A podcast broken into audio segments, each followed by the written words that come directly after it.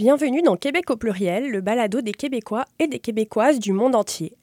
L'épisode que vous vous apprêtez à écouter a une saveur particulière pour moi, une saveur d'accomplissement parce que c'est la première fois de ma vie que j'interrogeais une personnalité politique. Et bien évidemment, je ne lui avais pas mentionné ce détail avant de la rencontrer. J'espère en tout cas que ce qui fut pour moi un baptême d'entrevue politique vous plaira et je vous souhaite une bonne écoute. Je m'appelle Alexia Boyer et je suis d'origine française et québécoise. Dans Québec au pluriel, chaque semaine, je parle d'identité avec un Québécois ou une Québécoise dont l'héritage culturel se trouve également à la croisée de plusieurs chemins. Déjà, merci beaucoup de me recevoir ici euh, dans votre bureau de la circonscription de Mercier. Ça fait plaisir je commence toujours par demander à mes invités de se présenter. Donc, dans votre cas, c'est un peu particulier parce que vous êtes une personnalité publique. Donc, il y a plusieurs de nos auditeurs auditrices qui vous connaissent déjà assez bien. Mais je pense qu'il y a plusieurs personnes qui vous connaissent pas forcément parce que Québec au pluriel n'est pas écouté qu'au Québec. J'ai mm. plusieurs auditeurs auditrices qui sont notamment en France. Donc, pour les personnes qui ne sauraient pas qui vous êtes, est-ce que vous pourriez vous présenter? Oui, bien sûr. Même au Québec, je prends jamais pour acquis que les gens me connaissent. Je me présente toujours. Donc, euh, Ruba Gazal, députée de Mercier. Mercier, ça, c'est le plateau et le Myland. C'est un quartier central de Montréal. Je suis députée depuis 2018 pour Québec solidaire. Et euh, c'est mon deuxième mandat. Donc, euh, depuis octobre 2022, les gens du, de Mercier m'ont réélu pour un deuxième mandat. Et c'est un honneur pour moi de les représenter les gens qui ne sauraient pas non plus ce qu'est Québec solidaire, est-ce qu'on peut expliquer? oui, bien sûr. C'est un parti politique euh, de gauche euh, qui est né en 2006 euh, et qui a fait son entrée à l'Assemblée nationale. Il y a eu le premier député élu, Amir Kadir, dans le comté de Mercier, où, où je suis, en 2007. Et aujourd'hui, on est le deuxième groupe d'opposition. On n'a donc jamais pris le pouvoir. et on est 12 députés à l'Assemblée nationale la majorité à Montréal, deux à Québec, un à Sherbrooke, euh, qui sommes représentés. Puis moi, je dis souvent que Québec solidaire est une anomalie en Amérique du Nord. Il n'y a pas de parti de gauche vraiment assumé à gauche, là, pas centre-gauche, la gauche, euh, avec des valeurs euh, féministes, de, l'inclusion, altermondialiste, solidarité internationale, ça fait partie de nos valeurs depuis le début, écologiste, très affirmé. Je dis souvent qu'on est le parti vert, vraiment, qui est à l'Assemblée nationale. Donc, c'est la première fois qu'il y a un parti comme nous qui est représenté comme ça à l'Assemblée nationale dans un contexte nord-américain. Donc ça, c'était un peu pour contextualiser, pour voir vraiment euh, d'où est-ce que vous venez euh, politiquement. Mais là, on est ici pour parler de votre parcours, de votre identité, parce que vous êtes député à l'Assemblée nationale du Québec, mais vous n'êtes pas né au Québec. Non. Alors, est-ce que vous pourriez commencer par raconter votre parcours de là où vous êtes né jusqu'à votre arrivée au Québec? Oui, avec plaisir. Donc, moi, je suis née euh, au Liban, euh, à Beyrouth, dans une famille palestinienne, mais j'ai pas vécu euh, au Liban. tout de suite, j'ai vécu aux Émirats arabes unis où mon père travaillait, donc jusqu'à l'âge de 10 ans. Et à l'âge de 10 ans, j'ai immigré ici au Québec et je parlais pas le français. Je l'ai appris en classe d'accueil. Ici, quand on arrive, les, les, les enfants d'immigrants, qui euh, vont, euh, vont faire leur scolarité euh, donc à l'école publique. ils vont à l'école francophone, mais si on ne parle pas le français, on va dans une classe spéciale avec d'autres jeunes qui viennent d'ailleurs. Donc moi, ça a été un moment marquant pour moi où j'ai appris le français et après ça, j'ai continué une partie de mon primaire, secondaire. et voilà. Donc la même chose pour ma famille. Ne parlant pas le français, je suis devenue québécoise ici au au fur et à mesure que j'ai. Évidemment, je, suis arrivée, j'avais 10 ans. Aujourd'hui, j'ai 46 ans, donc ça fait un bout de temps. Là, aujourd'hui, je suis entièrement québécoise, euh, euh, sans, sans, aucune, euh, aucune exception. 100 Est-ce que vous vous souvenez de quand vous êtes arrivé au Québec, quand on vous a annoncé que vous partiez pour le Québec? Qu'est-ce que vous avez ressenti? Oui, oui, je me rappelle, mon père, même parce qu'on est arrivé comme immigrants reçus. Euh, donc, mon père nous en a parlé et ma, mère euh, à peu près deux, deux trois ans avant qu'on quitte. Donc, j'étais quand même très jeune, mais je me rappelle très bien. Puis, il nous a dit, euh, ben, dans le fond, l'objectif, ça serait d'avoir un avenir, surtout pour l'éducation, parce que si on restait aux Émirats arabes unis, il aurait fallu un jour ou l'autre qu'on quitte pour faire nos, études si on voulait aller à l'université. Donc, c'est vraiment pour notre avenir. Comme Palestiniens, on est des apatrides, on n'avait pas de pays pas de passeport, euh, juste un document de réfugié palestinien. Donc, euh, puis je, me rappelle, je disais souvent, ah, je suis triste, je veux pas partir, je veux pas partir, mais au fond de moi, j'étais très excitée comme enfant parce que j'étais avec ma famille, donc j'étais, je restais en sécurité avec ma famille. Puis, mais j'étais curieuse de, de c'est quoi ce pays-là. Puis moi, dans ma tête, la façon que mes parents nous l'ont présenté, c'est on s'en va au Canada. Et le Canada, ben, il y a Toronto, ça se passe en anglais. Au Québec, c'est en anglais et en français. Donc, euh, on a vu un avantage de dire, ben, on va avoir, euh, on a notre langue maternelle, l'arabe. On va avoir aussi l'avantage d'apprendre deux langues. On baragouinait un petit peu l'anglais, mais qu'on allait apprendre l'anglais et le français au Québec. C'était la perception donc que j'avais dans ma tête d'enfant du Canada. Quand vous viviez aux Émirats arabes unis, est-ce que vous vous considériez comme des Palestiniens? C'était quoi votre identité en tant que famille à l'époque? Oui, euh, là-bas aux Émirats arabes unis, on n'était pas très proche des gens qui, euh, qui sont des natifs. Même quand j'allais à l'école, on allait dans une école privée avec des écoles de sœurs, euh, des, profs. il, y avait, y avait aussi des laïcs, mais c'était toutes des profs qui venaient soit de la Syrie, du Liban, de la Jordanie. Toute l'école euh, était composée d'étrangers, parce que c'est un pays qui, a été beaucoup construit par les étrangers. Les gens qui sont natifs, pas juste natifs, mais qui, parce que euh, j'aurais pu naître là, comme mes sœurs sont nées là, puis euh, elles n'étaient pas considérées comme des Émiratis. On était considérés toujours comme des étrangers avec notre passeport de notre pays d'origine.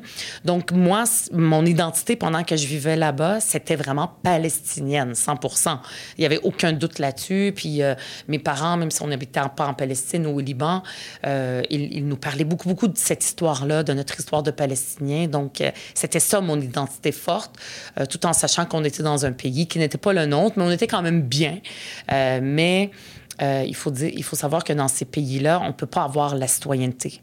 c'est un pays d'immigration totalement, mais pas. C'est pas pour qu'on s'intègre, c'est juste pour travailler, puis après on quitte si on n'a pas de travail.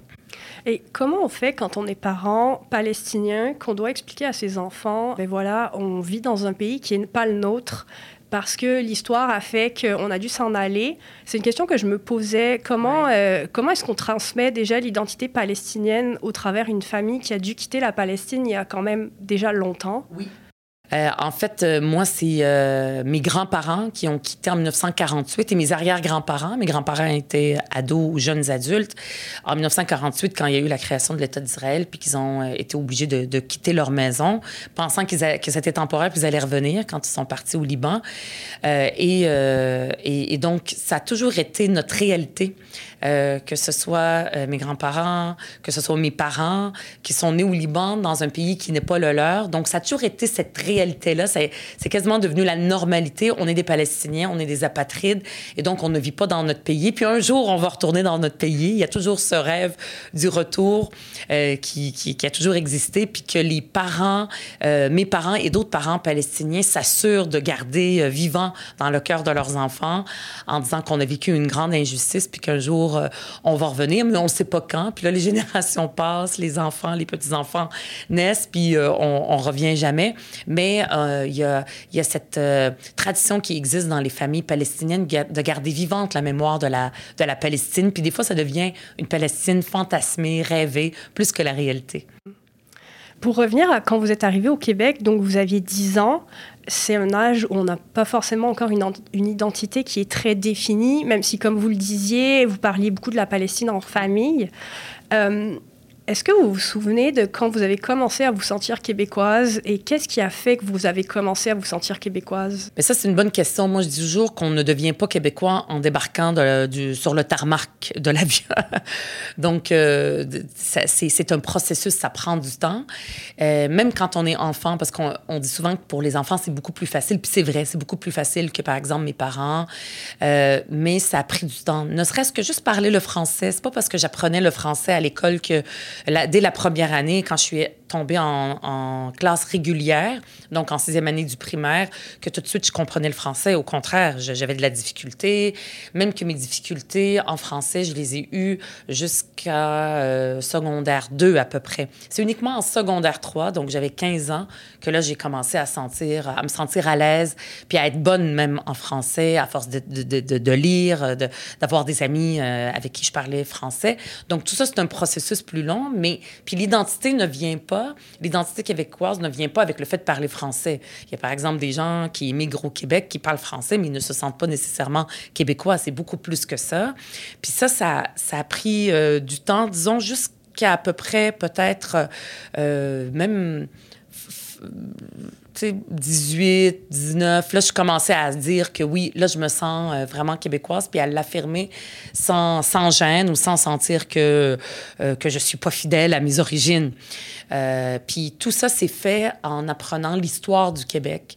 C'est quoi le Québec? Puis on nous l'apprend à l'école, mais plus tard, moi, je, suis amoureuse de, l'histoire. J'aime l'histoire. Puis je lisais, j'ai regardé des, films d'époque de l'ONF, l'Office national du cinéma. Donc, euh, euh, on peut les regarder aujourd'hui. C'est ce genre de documentaire-là sur la, si on veut, le combat de l'identité nationale du Québec, comme je m'intéressais aussi beaucoup à la politique. Euh, donc, c'est comme ça, c'est petit à petit. Puis je dis souvent qu'on devient québécois aussi en ayant des amis québécois, puis en allant passer Noël dans une famille québécoise, dans un chalet, quelque part. C'est comme ça qu'on le devient, pas juste de façon intellectuelle non plus. Donc, c'est euh, un processus qui prend du temps. Je dirais même une dizaine d'années euh, dans mon cas. Euh, donc, c'est important de donner ce temps-là aux gens qui viennent d'ailleurs pour se sentir québécois, puis pas les juger dès la première année. Tu te sens pas québécois, donc tu l'es pas. Ça prend du temps et c'est normal. Mais est-ce que vous avez eu un déclic un jour où vous vous êtes dit, oh ben, je suis rendue québécoise Euh, c'est pas arrivé comme ça d'un jour, du jour au lendemain. C'est vraiment un processus que tout d'un coup, je sentais que j'étais québécoise. Euh, donc, euh, euh, en fait, des fois, moi, je pose la question à des plus jeunes, est-ce que vous sentez québécois? Puis, des fois, il y en a qui, qui ont de la difficulté puis souvent, je leur demande, ben, ça fait combien de temps que vous êtes là? Parce que je me dis, peut-être que moi aussi, à l'âge de 15 ans, j'aurais pas été capable de dire, je suis québécoise mais j'arrive pas à me rappeler parce qu'on dirait que ces questions-là, euh, elles existaient, euh, les questions existentielles de l'identité québécoise, mais pas comme aujourd'hui. Euh, parce que c'était. moi, je suis arrivée au Québec à la fin, à, la fin des années 80. donc, j'ai vécu aussi ma jeunesse dans les années 90. Donc, c'était présent, mais c'était pas aussi fort. Quoique, c'était présent quand même. Il y a eu le référendum de 1995 pour la séparation. Ça, ça je me rappelle très, très bien. Donc, peut-être fin des années 80, début des années 90, c'était là, mais le nombre d'immigrants était de plus en plus important, mais peut-être pas aussi important puis aussi visible qu'aujourd'hui. Je donne un exemple. L'école secondaire, euh, j'étais à Laval, donc Rive-Nord de Montréal. L'école secondaire où j'ai été, euh, j'ai étudié à Laval, peut-être que, je sais pas, 40 ou on va dire 50-50, 50, euh, de Québécois de souche, 50 d'immigrants. Aujourd'hui, j'y suis retournée à cette école-là comme, comme députée c'est 98% Même les profs euh, sont euh, issus de l'immigration. Donc, c'est autre chose, c'est beaucoup plus fort, ce qui fait que la crise existentielle ou ces questions-là sont encore beaucoup plus présentes dans l'espace public que peut-être à mon époque, ce qui fait qu'on passait pas je me rappelle pas qu'on passait mon temps à me dire est-ce que je suis québécoise, est-ce que je le suis pas? C'est un processus qui s'est fait naturellement. Euh, puis euh, je, me sens chanceuse d'avoir vécu ça sans cette pression, sans ces articles à tous les jours euh, qui sont les Québécois. est-ce que l'immigration menace le français? Est-ce que ça menace la culture? C'était pas aussi fort que par exemple, dans les années 10 ou les années 20 d'aujourd'hui, oui, c'est ça. Et en tant que palestinienne, est-ce que vous avez euh, senti votre identité s'atténuer au fur et à mesure que vous deveniez québécoise ou est-ce que c'est deux choses qui ont toujours cohabité totalement cohabité. Puis moi, j'ai lu le livre de Amin Malouf, euh, Les identités meurtrières, où lui, il dit euh, J'ai pas à choisir entre mon identité française ou libanaise. Donc, euh, puis, puis je veux dire, c'est exactement ça. Comme être humain, on n'est pas juste une chose. On n'est pas juste l'enfant de quelqu'un. On n'est pas juste euh, euh, le mari ou la femme de quelqu'un. On n'est pas juste le, Par exemple, on n'est pas juste. Notre identité n'est pas définie que par notre métier, ni par notre identité nationale ou celle de nos parents. C'est multiple. On peut être tout ça. Et moi, je, moi, je me sens vraiment et québécoise et palestinienne égale. Puis jamais personne va me demander de choisir. Ou si on me le demande, je ne choisirai pas. Et canadienne? Non. je me sens pas du tout canadienne. C'est bizarre parce que quand on arrive au Québec, les gens, quand ils arrivent au Québec, ils n'arrivent pas au Québec, ils arrivent au Canada. Ben oui. Ça, mes parents, euh, c'est clair pour eux. Euh, et donc, c'est normal que les gens soient attachés au Canada parce que c'est le Canada qui les a reçus, leur passeport. Comme nous, c'était la première fois qu'on avait un vrai passeport, non pas juste un document de voyage de réfugié euh, délivré par le Liban. Euh, donc, c'est- la première fois. Donc, on les gens s'attachent à cette identité. Mais le Canada, c'est tellement vaste, puis c'est tellement une construction qui n'existe pas de façon naturelle que c'est très différent. Chaque, euh, chaque province est très, très différente de l'autre. Il existe un petit peu une construction, c'est quoi l'identité canadienne, qui est beaucoup plus diffuse, beaucoup plus... euh, c'est euh, la multiplicité de toutes les identités, le multiculturalisme qui cohabitent une à côté de l'autre. Donc, il n'y a pas quelque chose de, facile à définir. Euh, mais moi, je veux dire, j'ai- beaucoup de respect pour le Canada, pour, toutes les, personnes des autres provinces. Mais moi, j'ai beaucoup, beaucoup épousé le combat national euh, québécois pour l'indépendance. Euh, puis ça n'a pas été le cas dès le début. Même en 1995, j'avais même pas le droit de vote. Euh, quelques mois plus tard, j'aurais eu le droit de vote, mais je ne l'avais pas au moment du référendum. Donc, j'avais pas eu à voter.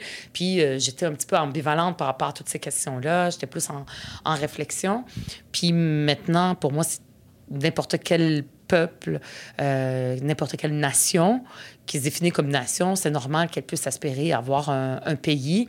Euh, et je me suis toujours identifiée au Québec et à son combat national. Oui, parce que quand on tape rue Bagazal euh, sur Google, un des articles sur lesquels on tombe en premier, il a pour titre une citation euh, qui est Je n'ai pas de pays, mais j'ai deux nations. Qu'est-ce que ça veut dire pour vous? Ça, c'est très intéressant parce que moi, j'ai commencé à dire ça, ça fait un bout de temps, puis ça a attiré l'attention d'un journaliste, puis il a fait une entrevue avec moi sur ça. Puis ce que je dis, c'est que j'ai deux nations, mais pas de pays. J'ai ma nation palestinienne euh, et ma nation québécoise, mais euh, aucune des deux nations n'a de pays. Donc, je veux un pays, puis je dis souvent, euh, si on va, par exemple, en Palestine, on n'a pas besoin de faire un référendum ou de poser la question, euh, est-ce que vous êtes pour ou contre le fait qu'il y a un État palestinien? C'est tout à fait naturel et normal de vouloir un État palestinien. Ce n'est même pas une question. Alors qu'au Québec, ça reste une question euh, qui est posée. Puis, mais moi, je, m'inspire aussi du fait que je suis palestinienne. Évidemment, on peut pas comparer la Palestine et le, Québec. Euh, c'est pas ce que je dis, mais ça reste que j'ai ces deux identités-là. Puis, euh, celle qui a plus de chances de faire un pays, euh, ça serait le Québec, parce que, euh, je veux dire, on a l'État national, notre, notre pays, notre territoire n'est pas morcelé en, comme un, fromage gruyère comme la Palestine, comme, la, la Palestine ou les territoires occupés. Donc, euh, on a beaucoup plus de chances économiquement de faire un pays, mais euh, comme on dit, euh, le confort et l'indifférence font en sorte que les gens ils se disent, ben, ils n'aiment pas beaucoup le changement. Il y a une population aussi plus vieillissante au Québec, ce qui fait qu'on on pas, on est moins le, le changement, puis il y a une peur d'avoir le pays, même si même les fédéralistes trouvent que c'est possible de le faire, le pays. Même économiquement, ça serait viable. Euh, mais en Palestine, c'est très difficile. La situation est horrible. Euh, c'est la violence constante, mais tout le monde est d'accord pour avoir un pays. Donc, donc j'ai un peu ces deux, deux côtés-là qui euh, cohabitent en, moi. Et euh, je suis pas capable de ne pas faire de parallèle entre les deux en disant, ben, euh, il il y a des gens que ça choque comme parallèle. Même dans ma famille, ils disent, ben là, tu peux pas comparer les deux. Le Canada, c'est pas Israël. C'est vrai, c'est pas la même chose, mais le sentiment national reste, puis je, puis je le ressens moi euh, personnellement. Puis euh, donc je me dis de la même façon que d'autres nations dans le monde, que ce soit les Palestiniens, que ce soit les Catalans, que ce soit les Écossais qui veulent avoir un pays, bien, les Québécois aussi peuvent euh, aspirer à ça et c'est tout à fait légitime. Dans un épisode précédent, j'ai reçu euh, Niall Clapham Ricardo, que vous connaissez bien parce qu'il est le porte-parole de l'organisme Voix juive indépendante euh, Montréal, que vous avez appelé ensemble à ce que les gouvernements du Québec et du Canada fassent respecter les droits des Palestiniens. Et lui, il pense que la conception d'État-nation, elle est dépassée finalement, qu'on ne devrait plus en être là, à vouloir un pays forcément pour le Québec ou pour n'importe qui. Pour lui, ça fait plus de sens en fait de vouloir absolument des pays. Mais vous, donc, en tant que Québécoise et que Palestinienne, vous pensez que le pays, ça reste quelque chose de fondamental? Oui. Euh, ben peut-être il y a peut-être un aspect générationnel. Moi, j'adore Naël, mais je suis plus vieille que lui. Puis on a vraiment combattu euh, ensemble euh, pour qu'il y ait un cessez-le-feu à Gaza, puis de dire qu'on peut être d'origine palestinienne, de, de, de, tradition religion musulmane ou de, tradition juive et comme Naël, puis militer ensemble. C'est les droits fondamentaux humains. Mais par rapport à l'État-nation, moi, au contraire, je crois que c'est de plus en plus important parce que euh, euh, souvent, quand on dit, si on dit, si on efface ça, c'est souvent, c'est les euh, États les plus gros, les plus forts euh, euh, qui vont imposer leur culture. qu'on pense à l'hégémonie américaine de sa culture qui est partout à travers le monde et encore plus renforcée avec Netflix et les GAFAM. et je me dis que si on veut protéger la diversité du monde, les langues qui sont parlées un peu partout, il y a des langues qui disparaissent hein, année, année après année. Si on veut protéger la diversité culturelle, euh, ben, c'est une façon aussi d'y arriver, d'avoir les États-nations. Mais après ça, oui, il faut renouveler ça. États-nations, il ne faut pas y penser, penser à ça comme dans l'ancien temps où est-ce qu'on se protège, puis euh, on, a, peur de l'étranger qui est différent de nous. Au contraire, on, peut avoir, euh, avoir une réflexion sur l'État-nation comme quelque chose de moderne. Mais pour moi, c'est important c'est une façon de ce sentiment qu'on peut sentir de dire ben moi je, je, je, me sens appartenir à une culture puis j'ai envie d'avoir euh, un pays euh, puis que euh, c'est un projet collectif puis souvent l'indépendance du Québec moi je la réfléchis comme un sujet collectif parce que sinon, c'est, on est juste des individus dans une collectivité, mais des individus qui habitons les uns à côté des autres. Mais qu'est-ce qui nous rassemble? Donc, il y a quelque chose de collectif. Puis moi, comme une femme de gauche, J'aime les projets collectifs. Je veux pas juste qu'on soit des individus avec nos droits individuels, notre liberté, puis on regarde pas notre voisin. J'ai envie qu'on construise quelque chose ensemble. Puis souvent, cette construction peut se faire euh, euh, par le biais, par exemple, des institutions, le Parlement, euh, l'Assemblée nationale, nos élus, Hydro-Québec, la SAQ, toutes ces institutions-là, mais c'est pas suffisant. il, faut aussi qu'on ait un sentiment d'appartenance qui vienne nous toucher dans notre cœur. Puis ça, ça vient avec la culture, avec la langue et aussi avec le pays où on dit, ben, on est sur un territoire, on partage un territoire commun, une histoire commune. Tu sais, moi, l'histoire du Québec fait partie de mon histoire, même si c'est pas mes grands-parents puis mes arrières, euh, mes ancêtres qui, l'ont vécu. Euh, je, je, suis quand même héritière parce que je vis euh, au Québec, euh, je vis avec le résultat du combat de ces ancêtres-là québécois. Et donc, euh, je suis leur héritière d'une certaine façon. C'est pas juste une question de sang. Donc, il y a quelque chose de plus moderne, peut-être aussi à développer comme État-nation. Puis je trouve que c'est, au contraire, c'est de plus en plus important dans notre société mondialisée où les plus forts mangent les plus petits. Vous avez mentionné que vous êtes de tradition musulmane. Oui. C'est quelque chose qui fait aussi partie de votre identité en tant que personne? Oui, parce que j'ai vécu euh, beaucoup dans, dans, la religion musulmane. J'ai été élevée là-dedans quand j'étais jeune. Euh, comment dire? Moi, je, je me sens agnostique. Euh, je ne suis pas capable de dire athée parce que je me dis, on ne le sait pas, on ne sait jamais. J'ai toujours ce côté sceptique. Il y a quelque chose. Je ne suis pas capable d'être de, dire que c'est sûr qu'il n'y a rien ou c'est sûr qu'il y a quelque chose. Puis je ne suis pas pratiquante, euh, mais, mais des fois, je, suis quand même heureuse d'avoir cette culture musulmane. Euh, puis de la posséder, de, la connaître. Euh, je, trouve que c'est une richesse. Pour moi, c'est quelque chose de culturel qui s'ajoute aussi. C'est comme une arc de plus. Puis quand d'autres personnes me parlent de leur culture, de leur religion, quand je lis des livres, ben, euh, je, cap je, suis capable de les comprendre puis de les percevoir par le biais de, de, de cette culture-là dans laquelle moi j'ai été élevée. Et je sens que c'est une, une richesse, puis c'est quelque chose qui fait partie de mon identité, oui. Puis quand François Legault, par exemple, dit euh, tous les Québécois sont catholiques, ça vient vous chercher dans votre identité? Ben c'est faux. Il dit n'importe quoi, comme d'habitude. Euh, et euh, ben, moi, ça ne vient pas me chercher parce que mon identité québécoise, elle est forte. Mais si j'avais 15 ans, justement, euh, puis que mon identité québécoise était en construction, puis qu'on avait un premier ministre qui disait ça, comment je me sentirais? C'est sûr que ça ne m'inciterait pas à me sentir québécoise. Puis moi, c'est pour ça que ce discours-là, euh, divisif, je le trouve mauvais, pas juste pour les immigrants, mais aussi pour le Québec. Parce que c'est quoi le Québec? C'est les gens qui vivent euh, au Québec. puis euh, d'avoir cette euh, idée fantasmée de ce qu'est le Québécois de souche pure laine qui n'existe pas, c'est dangereux. Puis c'est dangereux, je le répète encore pour les, pour les immigrants, mais surtout pour le Québec lui-même. Parce que les immigrants, ils, en ce moment, le Québec, c'est une province, ils peuvent toujours se jeter dans les bras du Canada. Donc, si un jour on veut faire le pays, bien, puisqu'on veut que les immigrants se sentent québécois, bien, c'est pas avec un discours comme ça qu'on va les attirer. Au contraire, ils vont se sentir toujours rejetés. Mais il y a le pays du Canada qui, qui peut les accueillir. Puis c'est pour ça que je me dis que c'est mauvais pour le Québec aussi. Je pense qu'on en a pas mal parlé déjà, mais donc depuis plus de cinq ans, vous êtes député euh, à l'Assemblée nationale du Québec pour euh, Québec solidaire. Comment est-ce que cet engagement politique il vient résonner avec votre identité québécoise qui s'est construite au fil du temps? Oui.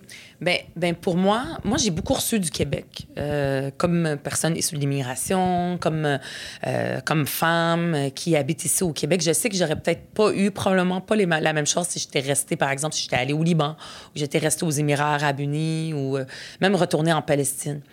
Et euh, ce qui fait que j'ai reçu du Québec, puis je remercie mes parents de nous avoir amenés ici, fait que j'ai envie de moi aussi, à mon tour, redonner.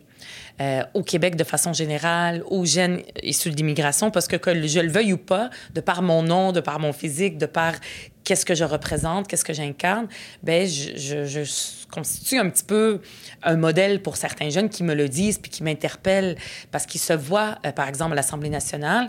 Puis pour moi, ce que je fais comme travail à l'Assemblée nationale, c'est de redonner à mon tour à ma société qui m'a beaucoup donné. Puis ça fait un sens.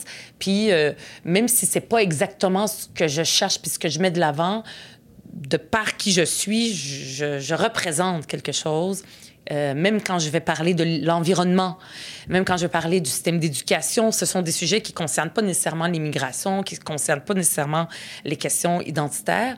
Ben, je les incarne, puis euh, donc euh, ça contribue aussi à, à construire ce Québec moderne que, que, je veux construire de par ma présence à l'Assemblée nationale. ça donne un sens à mon engagement, oui. Et vous n'êtes pas la seule députée qui n'est pas née au Québec. Je pense par exemple à Alejandra Zaga-Mendes, à Arun Bois qui sont aussi euh, députés Québec solidaire. Est-ce que vous avez euh, eu l'occasion de discuter avec eux de la façon dont cet engagement politique, il a peut-être une saveur un peu différente pour euh, les gens qui ne sont pas nés au Québec? Ben oui, parce que, je veux dire, c'est mes collègues aussi dans le, à Québec solidaire. Euh, puis on est, on est 12 députés, on en a 4 qui sont pas nés, 4 euh, sur 12 qui sont pas nés au Québec, donc euh, c'est bien représentatif, même beaucoup plus que, que dans la société. Et c'est peut-être, il y a peut-être quelque chose là, c'est parce que dans l'engagement dans Québec solidaire, cette ouverture aux autres, puis cette, valeur d'inclusion est très, très importante, puis très, très perçue aussi, notamment par, par nous, les élus qui sommes nés ailleurs. Puis oui, on en parle, puis c'est sûr, par exemple, Alejandro elle est venue ici comme réfugiée. Donc, ça fait partie de son histoire. Puis soit aujourd'hui à l'Assemblée nationale, c'est extraordinaire. Ça nous montre aussi que malgré les discours qui sont tenus par euh, François Legault, euh, qui sont euh, déprimants euh, sur le fait que le français, ou même le Parti québécois, le français est menacé par l'immigration, alors que c'est le contraire. Le français va être protégé par l'immigration parce que les femmes québécoises vont pas faire beaucoup d'enfants pour protéger la nation puis la survie de la nation. Ça n'existe plus. On est en 2023, comme on le faisait dans le passé. Donc, ça va être par les immigrants qu'on va pouvoir protéger puis faire prospérer le français puis la culture québécoise au Québec. Puis oui, c'est, par exemple, quand il y a la, la, la, la, la journée... Euh, Alejandra, elle, elle est née au Chili. Euh, pas, au Chili, ça c'est Andrés. Euh, voyons, j'ai comme un blanc de mémoire. Elle est euh, péruvienne, je crois. Péruvienne, oui, c'est ça. Donc, quand, quand il y a par exemple la journée des personnes latino-américaines, des choses comme ça, c'est sûr qu'elle, elle se fait le devoir puis le plaisir de parler de ça, puis d'amener ces enjeux-là qui viennent d'ailleurs à, l'Assemblée nationale. À Rouen, c'est la même chose. La question de la Palestine, ses parents se sont rencontrés bien, en France, il est d'origine tunisienne, mais lors, de manifestations pour la cause palestinienne il y a très longtemps. Donc, ça et ces combats-là qui ont lieu ailleurs dans le monde, bien, de par qui nous sommes, nous les amenons aussi à l'Assemblée nationale, puis ça a une résonance. Donc, c'est sûr qu'on peut on ne peut pas dire que ça n'a pas d'impact sur notre engagement politique. Mais est-ce que parfois vous avez l'impression qu'il faut que vous surperformiez en tant que Québécois pour prouver que vous avez vraiment votre place? Bien, comme, un peu comme les femmes aussi, des fois, il faut qu'elles se battent parce que c'est un monde d'hommes. Même s'il y a plus de femmes maintenant, c'est quand même des institutions qui ont été construites par les hommes. Moi, je le sens pas personnellement qu'il faut que je fasse ça. Pour vrai, je le sens pas. Puis peut-être que je le sens pas parce que le fait que je sois députée de Mercier après Amir Kadir, qui a été député, euh, moi, j'ai Iranienne, exactement. Donc, moi, je me suis impliquée dans un parti qui, dès le départ, euh, euh, c'était quelque chose même de positif de faire partie des minorités. Puis, je viens dans une équipe. C'est-à-dire que le fait que j'ai gagné ici dans Mercier, c'est parce que le parti, c'était important pour eux d'avoir dans un comté où on avait beaucoup de chances de gagner une femme une femme qui vient d'ailleurs, euh, qui n'est pas née ici. Donc, ça a été comme un sujet. C'est quelque chose, pas juste euh, à cause de moi, parce que je suis très bonne, que j'ai gagné, je suis dans Mercier. Il y a comme une décision, si je peux dire, systémique. on, met en place un système à Québec solidaire pour favoriser euh, les candidatures comme la mienne. Donc, euh, c'est là que peut-être, moi, je ne je sens pas cet euh, impératif de vraiment performer et d'être meilleure parce que sinon, on va trouver que je ne suis pas bonne parce que je viens d'ailleurs. C'est comme si... Est-ce que c'est juste mon expérience personnelle? Peut-être. Est-ce que c'est parce que je suis à Québec solidaire. Si j'avais été dans un autre domaine, dans la finance ou ailleurs, peut-être ça aurait été différent, probablement. Mais moi, je viens du, milieu privé avant d'être députée, euh, même si j'ai impliqué comme bénévole à Québec solidaire pour gagner ma vie. J'ai travaillé pendant une quinzaine d'années dans l'industrie privée, manufacturière, en santé, sécurité et environnement. Puis souvent, ce que je vivais, c'était moins du racisme, mais plus du sexisme, parce que j'étais dans un milieu d'hommes. Et là, je le sentais, ça existait beaucoup plus. Puis il fallait que je performe plus. Mais dans le monde politique, avec Québec solidaire, dans le contexte dans lequel on est, là, je le sens moins, si je veux être honnête. OK. Euh, là, on vient de passer à peu près euh, à travers toutes les questions que j'avais prévues. Mm-hmm. Est-ce qu'il y a des choses dont on n'a pas parlé que vous pensez qui sont importantes d'aborder quand on parle de votre identité? Euh, ben, peut-être, tu sais, par exemple, le fait que je sois palestinienne, puis que je sois à l'Assemblée nationale, moi, je veux dire, je voulais m'occuper de dossiers euh, de l'Assemblée nationale. Je voulais pas nécessairement amener la cause palestinienne à l'Assemblée nationale. C'était pas dans ce que je voulais faire. Mais dès que je le suis devenu, ben là, il y a des gens de la communauté palestinienne de, laquelle je n'étais pas vraiment proche. C'est beaucoup des gens anglophones euh, à Montréal, mais que ma famille était plus proche. Euh, tout d'un coup, ils voulaient, ils me disaient, tu es la première palestinienne à l'Assemblée nationale. Il faut que tu viennes nous parler. Puis c'est comme si je me suis rapprochée de la communauté palestinienne, puis que c'était pas ça, c'était pas nécessairement ce que je voulais mettre de l'avant, mais qu'on le veuille ou pas, ça devient comme une responsabilité. On arrive avec une responsabilité de par qu'est-ce qu'on représente auprès d'autres personnes, de gens, de jeunes, pour qui eux, eux et elles, ça compte, le fait d'avoir une Palestinienne à l'Assemblée nationale. Alors que moi, quand j'ai fait campagne, c'était pas ça que je mettais nécessairement de l'avant. Puis je me dis, après ça, je me, suis comme euh, dit que je veux aussi faire œuvre utile. Par exemple, sur la question euh, de, des, bombardements à Gaza, tout ce qui se passe, la guerre, le conflit israélo-palestinien, c'est, toujours très délicat d'en parler. Puis la première fois que j'en ai parlé, j'ai fait une déclaration de député en parlant de mes grands-parents. Ça, c'était en 2018 je pense. Et tout le monde me disait, fais attention, tu vas te faire attaquer parce que c'est très, très délicat. c'est vrai que c'est délicat d'en parler, mais la façon que j'en ai parlé, puis le fait que j'ai parlé de ma famille, puis que j'étais pas uniquement dans les accusations et tout ça, j'ai l'impression d'avoir fait œuvre utile sur ce combat-là qui est souvent manichéen, puis d'en parler de façon beaucoup plus euh, euh, pacifiste et humaniste. Puis donc, donc, je me suis dit, ben c'est parce que j'ai souvent peur de politiser mes origines et d'où je viens. Alors que j'ai eu l'impression peut-être que j'ai fait œuvre utile dans l'espace public sur cette question-là, qui est beaucoup très, très délicate, puis qu'on a peur de toucher parce que euh, ça polarise beaucoup la population, beaucoup les gens. Mais en en parlant, moi, j'ai eu l'impression d'amener un message de paix, puis en le faisant aussi avec Naël. Donc, je me suis comme réconciliée avec ça. Puis en politique, qu'on le veuille ou pas, on peut arriver juste avec des sujets, des propositions très concrètes pour changer la vie des gens. Mais on finit toujours, les gens en politique ne votent pas uniquement pour les propositions puis ce qu'on dit dans le discours, mais aussi parce qu'on incarne, par notre histoire puis par qui on est. Donc, ça, c'est comme un bilan ou une si on veut, un apprentissage que j'ai fait euh, de, mon arrivée en politique, de ne pas vouloir cacher qui on est, puis au contraire, de le faire sans sentir qu'on est en train d'instrumentaliser notre famille ou qui on est, puis de le faire aussi pour, euh, pour faire œuvre utile dans la, dans la société. J'ai l'impression de l'avoir fait. Mais comment est-ce qu'on met la limite entre la députée québécoise qui prend la parole pour les Palestiniens parce que c'est un enjeu crucial au niveau mondial et la Palestinienne qui prend la parole pour son oui. peuple? Puis est-ce qu'il c'est une bonne question. Euh, parce que, par exemple, l'enjeu de la Palestine, la question palestinienne, Manon Massé en a parlé. Elle a même été, il y a plusieurs années, sur un bateau euh, qui allait euh, de, la, Turquie jusqu'à proche de, Gaza, il y a très longtemps. Donc, elle a fait des actions alors qu'elle est, elle s'appelle Manon Massé, puis elle vient du Québec.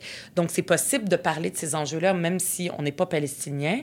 Puis, moi, après ça, je me dis, ben quand je sens qu'il faut que je parle d'un enjeu, peu importe lequel, de la même façon que je parle de l'éducation, puis de l'école publique, puis à quel point l'école publique c'est important, puis à quel point le gouvernement, avec ses politiques néolibérales en éducation, est en train de, de, de, menacer notre école publique, ben est-ce que c'est la jeune, est-ce que c'est la, la, la, députée qui parle, responsable de l'éducation, ou est-ce que celle qui était élève, ou, vous comprenez? Donc, à un moment donné, tout ça se mélange, puis... Euh, faut, faut pas que je sois euh, euh, complexée par le fait d'où je viens. Si je sens que c'est important d'en parler, puis que dans ma position de députée, c'est important aussi que je parle d'un sujet, ben je vais le faire. L'important, c'est d'être authentique puis fidèle à soi-même. Ma dernière question, c'est un peu la question signature de ce balado, euh, qui est un peu difficile, oh. mais euh, je demande toujours à mes invités s'ils devaient citer des objets culturels. Et quand je dis objets culturels, c'est vraiment au sens le plus large possible. Ça peut être des traditions, ça peut être euh, de la gastronomie, pas juste des objets vraiment physiques, oui. mais des objets qui, qui euh, incarnent leur culture en tant que personne. Qu'est-ce qu'ils citeraient? Euh... qui, qui incarnent notre culture en tant que personne. Bien, je vais peut-être répondre. Il y aurait tel, j'ai tellement de réponses qui me viennent en tête, mais je vais essayer d'en choisir une. Euh, je pense, par exemple, euh, récemment, j'ai euh, demandé à l'Assemblée nationale, puis ça a été accepté par tout le monde, que la gigue devienne un patrimoine culturel. Puis, puis tout le monde était étonné. D'où ça vient cette histoire-là? Pourquoi la gigue? Puis je me rappelle, puis j'avais fait quelques entrevues dont des, des, drôles parce que tout le monde avait le sourire aux lèvres en disant que c'est quand même sympathique. Puis pourquoi est-ce que je l'ai choisi? Plus que par exemple d'autres idées qui me sont venues en tête. Parce que premièrement, j'aime beaucoup danser. mais j'ai jamais, j'ai jamais dansé la gigue. Mais aussi, la gigue, c'est aussi, euh, il y a quelque chose d'un peu ringard. C'est-à-dire qu'au Québec, c'était vu comme une tradition pratiquée par les vieux dans l'ancien temps, la soirée canadienne. Puis, il y a tout un courant pour essayer de la moderniser. Donc, je trouve qu'il y a quelque chose qui représente le Québec. C'est-à-dire que moi, quand je parle du Québec, puis de mon amour du Québec, puis que je veux que le Québec devienne un pays, je parle pas du vieux Québec traditionnel, que des fois, il y a certaines personnes qui en ont honte. Moi, je dis, ben, c'est aussi le Québec moderne, mais il faut pas avoir honte de nos traditions. Donc, il y a la gigue qui est une tradition, qui était pratiquée par les, les, anciens, puis qu'à un moment donné, elle n'était pas à la mode. Puis là, c'est en train d'être renouvelé pour que ce soit quelque chose de beau. Mais en même temps, il existe une danse euh, au Moyen-Orient, palestinienne ou même libanaise, qu'on appelle la dabke. La palestinienne, la libanaise, mais c'est une forme de gigue. Mais la dabke palestinienne, c'est très sexy de danser ça. C'est-à-dire que ça ne l'est pas. Ça ressemble à la, ça ressemble à la gigue. C'est une danse de pas, mais il y a quelque chose de beau parce que la jeunesse palestinienne la danse. Pas les vieux, c'est les jeunes qui dansent ça. Puis même si ça fait partie de la tradition puis de la culture euh, ancestrale, c'est resté moderne. Puis ça s'est jamais démodé. Et on en est fiers. C'est un peu comme ce que je disais, être le, le, les, les, Palestiniens veulent avoir un pays, puis c'est normal, même si euh, tout est en train de tomber en ruine. Alors qu'au Québec, on a tout ce qu'il faut, puis on en a un peu peur. Puis donc, je trouve que la, la, cette, la gigue, cette danse-là représente quelque chose qui pourrait être le Québec moderne, mais qui pourrait aussi s'inspirer de ce qui se fait comme danse traditionnelle, qui sont très, très d'actualité, puis très, très belles, puis qui sont euh, pratiquées par les jeunes, comme l'adaptée palestinienne. Puis un rêve que j'aurais un jour, ça serait euh, de faire peut-être... Euh, qu'un spectacle, moi je ne suis pas artiste, mais je pourrais y participer, de faire un, spectacle où on allie et la gigue québécoise traditionnelle et la dabke palestinienne avec un mélange de musique, ça serait génial. Et vous danseriez? je danserais, moi j'adore la danse. J'en ai parlé aussi parce que j'adore danser aussi. Puis euh, donc, c'est pour ça que je trouve que ça me, ça me représente. Très bien. Ben, merci beaucoup, Ruba. C'était très intéressant. Merci, merci pour l'invitation. Vous venez d'écouter le 13e épisode de Québec au pluriel, produit avec CISM. Si vous souhaitez écouter l'entrevue avec Niall Clapham Ricardo, à laquelle on fait référence pendant cet épisode, il s'agit de l'épisode 7 de Québec au pluriel. Tous les épisodes sont disponibles sur le site csm893.ca et sur toutes les applications de balado. On se dit à la semaine prochaine pour une nouvelle entrevue avec un Québécois ou une Québécoise aux influences multiples.